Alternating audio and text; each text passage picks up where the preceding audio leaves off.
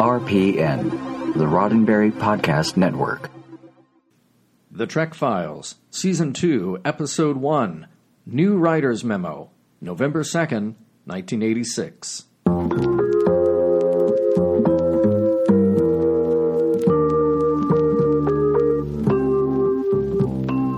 Welcome to The Trek Files, a look into the archives of Roddenberry Entertainment from the personal files of Gene Roddenberry. And now your host, Dr. Trek, Larry Nemecek. Well, welcome, Star Trek background fans, fans of all Star Trek, and of course, our Trekophiles, spelled with an F. Welcome back to season two. It's a whole new, bold new season of Star Trek Trek Files. Thanks for uh, getting through the hiatus time with us. We've got a great season planned, starting off today with a wonderful little memo we found from, again, the roots, the roots and origins of the next generation. Uh, when Gene Roddenberry, Ed Milkis, Bob Justman, and David Gerrold were the bare bones think tank in November 1986. Listen to this section of a memo, and I'll be right back with this week's guest.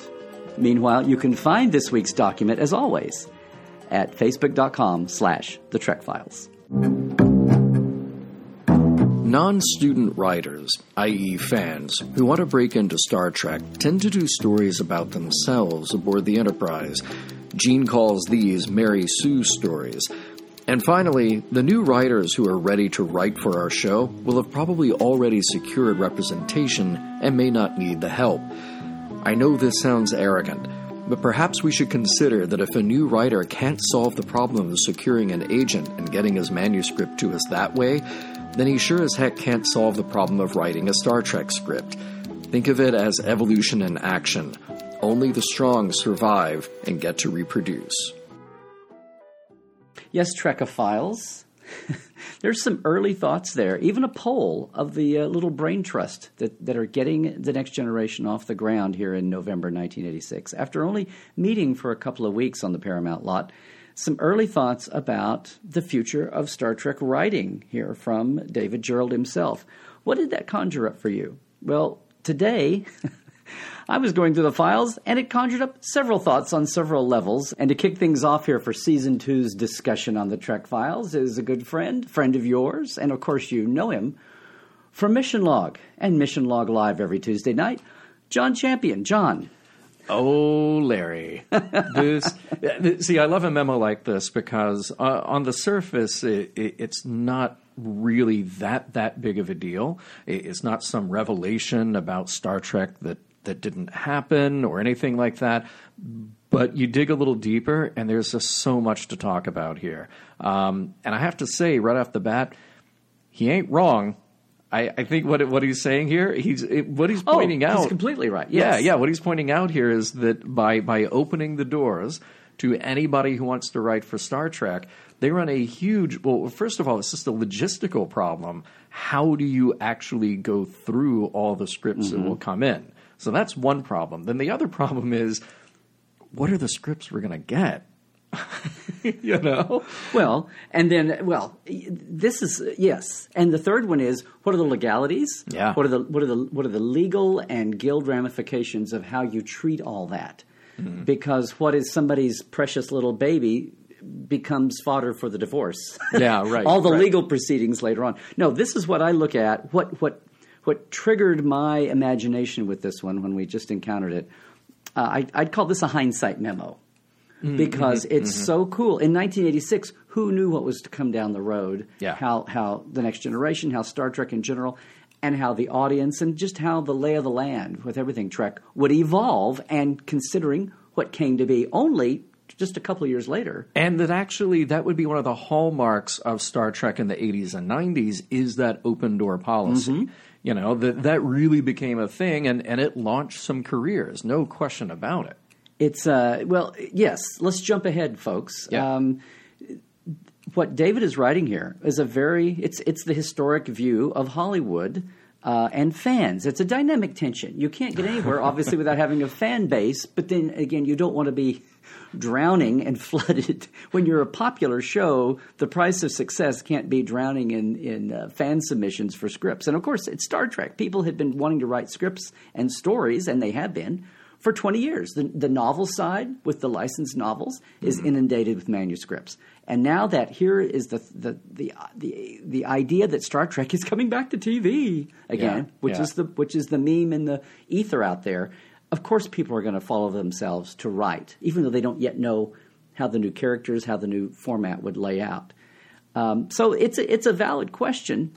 It's just amazing that at the very beginning they're they're a they're considering it, Yeah. and and David very much has a foot in the fan world and, Mm-hmm. and knows fandom and the convention scene. And yeah, we've had 20 years of fanzines. Uh, Star Trek, you know, didn't invent the fanzine, but it sure cranked it up on the media side. Yeah, well, and, and interestingly, I didn't know that. Uh, I, I love that he references what what Gene calls the Mary Sue story. I, I didn't know how old a term Mary Sue was, and I didn't realize that it has a very specific Star Trek connotation. The origin of that story. Uh, from Paula Smith in 1973, her story "A Trekkie's Tale," a parody. Um, but Mary Sue is the, the youngest and brightest person ever to graduate from Starfleet Academy, and, Yes. and it's the the wish fulfillment of the fan putting themselves in She's- that role. She's Yeah. assigned to the Enterprise, and some malady, uh, you know, knocks down everybody else, and it's up to Lieutenant Mary Sue to save yeah, the ship. Exactly. Yeah. So I, I, I But it was a realize- parody. Yes. What's yes. lost over time is Yes. people forgetting the original Mary Sue was a parody. Right. So I, I didn't realize that. So it's interesting to see that term come up in this memo specifically, you you know, again, referencing a Star Trek trope. Um, but I- yeah, I, I, I really understand where David's coming from here with this memo because look, this is a conversation that we've been having ever since there were Star Trek fans, and and really fans of any big franchise, but especially with Star Trek, where there's this huge feeling of ownership, and, and not just ownership, but involvement in the process. Um, go online today to any Star Trek forum, any place that people are talking about Star Trek, and it's a lot of fans saying, "Well, well I'll tell you what they should do. They should do this." You know, it's my very specific interpretation, my very narrow interpretation of what Star Trek is and what it should be and what it has been, um, and the the sort of assumption that as a fan they know better than the producers or the writers or any of the uh, hundreds of other creative professionals. You, you, you see the people Star with the narrow brushes. I see the people with the broad brushes. Oh, really? Yeah, yeah, yeah. the people yeah. who know all of this all the time. Yeah. It always happens this way. And you know, people are it's again, it's fans, it's passion. Yeah. So many people trying to sell a story, trying to create a franchise would kill for that kind of for 50 years of that kind of passion. Yeah. There's, Yeah. you know, until they get it and then they right, right. then maybe they have some regrets. But you know, any other anybody else would, would die for that kind of uh, attention. But it's yeah, it's there's a yin and yang to it, and Well, and Da- and- David really points out a conundrum here, which has to do with a lot of creative arts professionals, writers, actors, Mm-hmm. directors, whatever. The problem is you can't get the job until you have the recognition to do the job, but you don't get the recognition until you've done the job. Right. So you can't just sort of walk into an agency and say, I'm here to write, or I'm here to act, or I'm here to direct, or whatever the case may be. It, it simply doesn't work that way. Nowadays, I, I, I think we actually have it a little bit easier because people can, can create a body of work and get it mm-hmm. out there. Create videos, get them on YouTube, create scripts, get them out there into any number of forums. But in 1986, this was a bit harder to do. You had to go through a writing program. You had to have sort of 56 in 66 Yeah, in 76 yeah. in 96 in 06 Yeah, i mean yeah, I, you know it's, yeah. it is a revolutionary Yeah, time but we're you had to go through a program. You had to get a, a sort of a, an advocate or a mentor of some sort to give you that push to get you in the door. Still have to have that today, but uh, the the landscape has changed a bit, particularly now. Um, so yeah, he's he, he's pointing out what are huge problems. Yes, Yeah. in '86. I also like this little poll he re, he restates here at the beginning. Uh-huh. He says, "Okay, Bob Justman suggested we keep ourselves open to new talent." Yep. Gene says that must come through appropriate channels, which is the traditional Sure. people who have as he says, evolved to survive and claw their way into the system. Mm-hmm, Right. And he says, and David says he feels a special responsibility knowing how much new talent is out there and Yeah. from the zine world from the from the fan writing world. But again it's the same issues that we're facing you know star trek all along. What changed when michael Piller's situation uh, this is early six next generation is launched. The show writing staff uh, the, the writing staff and the showrunners kind of morphed from from a, a group to to Robert Lewin to to Maurice Hurley, mm-hmm. and then a, a quick stint by Michael Wagner, and then late to the game, third season, poor bedraggled Michael Piller comes in with every with writers in revolt and a show that got that's got a, a big fan base, but it needs to stretch its legs. Yeah. and he's about five weeks in and way behind, and he is desperate for stories he commissions a look at um, as the, he goes and looks at those Star Trek Phase Two scripts from 1977, the way uh, Maurice Hurley had the year before. But he's looking around, thinking, "My God, he's not a Trek fan. He's not a, a, a veteran of the convention circuit at all. He totally comes out of legitimate Hollywood through the censors and network suits route." Yeah. mind you. And he says, much like Harve Bennett did when he came to Star Trek and ask fans what shows I should I should screen. Mm-hmm. Michael's saying, why don't we put some of this fan passion? We're we are so behind the eight ball right now. Yeah. early third season. Why don't we put some of that fan passion to work? And let's come up with some filters. All the attorneys, Yeah.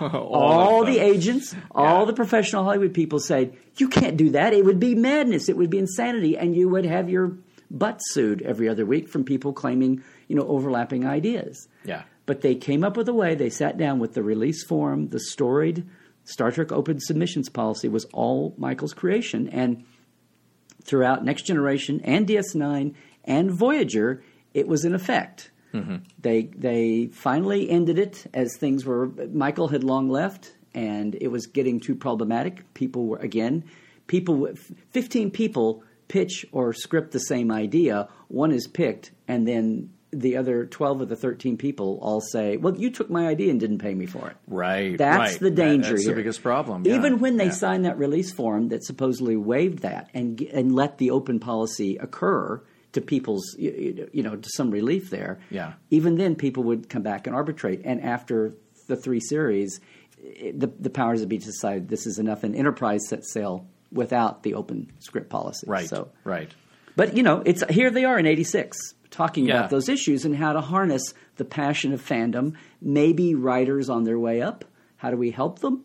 But again, not drive ourselves crazy. I mean, obviously they they found a happy medium because you found some really great stories and some great writers from that. You know, uh, Ronald Moore. I, I'll, I'll give a shout out to uh, Well, that Matt- was the open policy. Right, Yes, right, right. But you know, I'll give a shout out to uh, Matthew Corey. Yeah. he, he was he was a uh, high school student who was a Star Trek fan, submitted something, and then uh, suddenly it gets bought, and he's here he is with a writing credit to his name. You know, Yeah. but but the thing is, you ask ten fans, "What do you want to see on Star Trek?" and you get ten completely different answers. Doesn't matter. Doesn't True. matter who you ask. so they- they're putting in the right. I, I think they're putting the right steps here, which is to say, okay, Sure. if you're going to do this, you've got to have all these filters, all these layers to protect the show, uh, so you don't end up with lawsuit after lawsuit.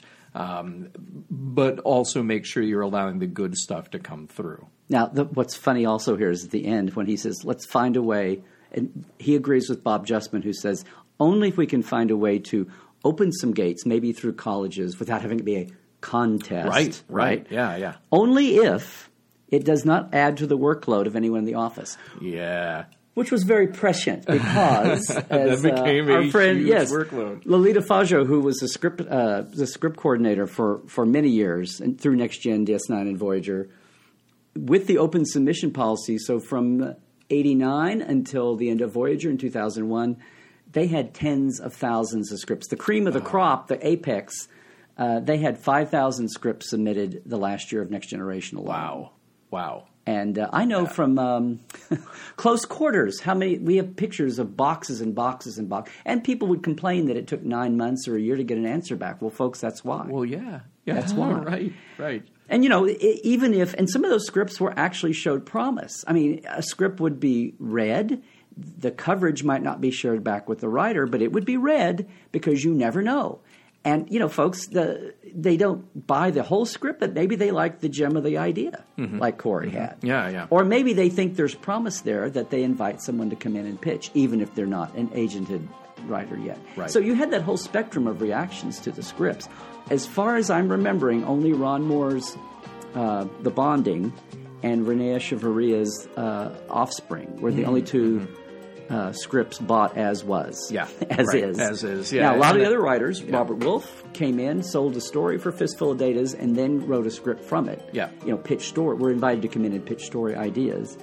Uh, that's how, you know, Bryan Fuller and Lisa Klink, and I'm leaving people out, but Yeah. on down the line, Yeah, yeah. Uh, wound up on staff. But so it's a, it's it's just amazing to see this 1986 filter of how they were dealing with the issue that that that all the staffs today Discovery they only get 13 slots. Yeah, There's yeah. almost that many on staff. They don't have quite the same Yeah. dilemma. The, this know. was uh, this was a bold step to uh, to attempt to do this on the scale of a huge, not just a, a TV show, but a TV show that is a worldwide fan phenomenon. That- Right. That is, uh, yeah. When- and when you had 26 slots staring you in the face for about a, a staff of five or six. Right, right. Well, Folks, you can check out the full document at facebook.com slash the Trek Files. Thanks, John. The Trek Files, as always, is produced by Roddenberry Entertainment. Executive producer, Rod Roddenberry. Additional production by Ken Ray. All documents are available at facebook.com slash the Trek Files. For more great podcasts, check out podcast.roddenberry.com.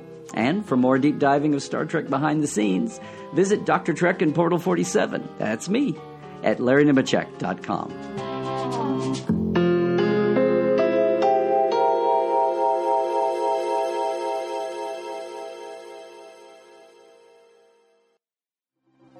Podcast.roddenberry.com. The Roddenberry Podcast Network.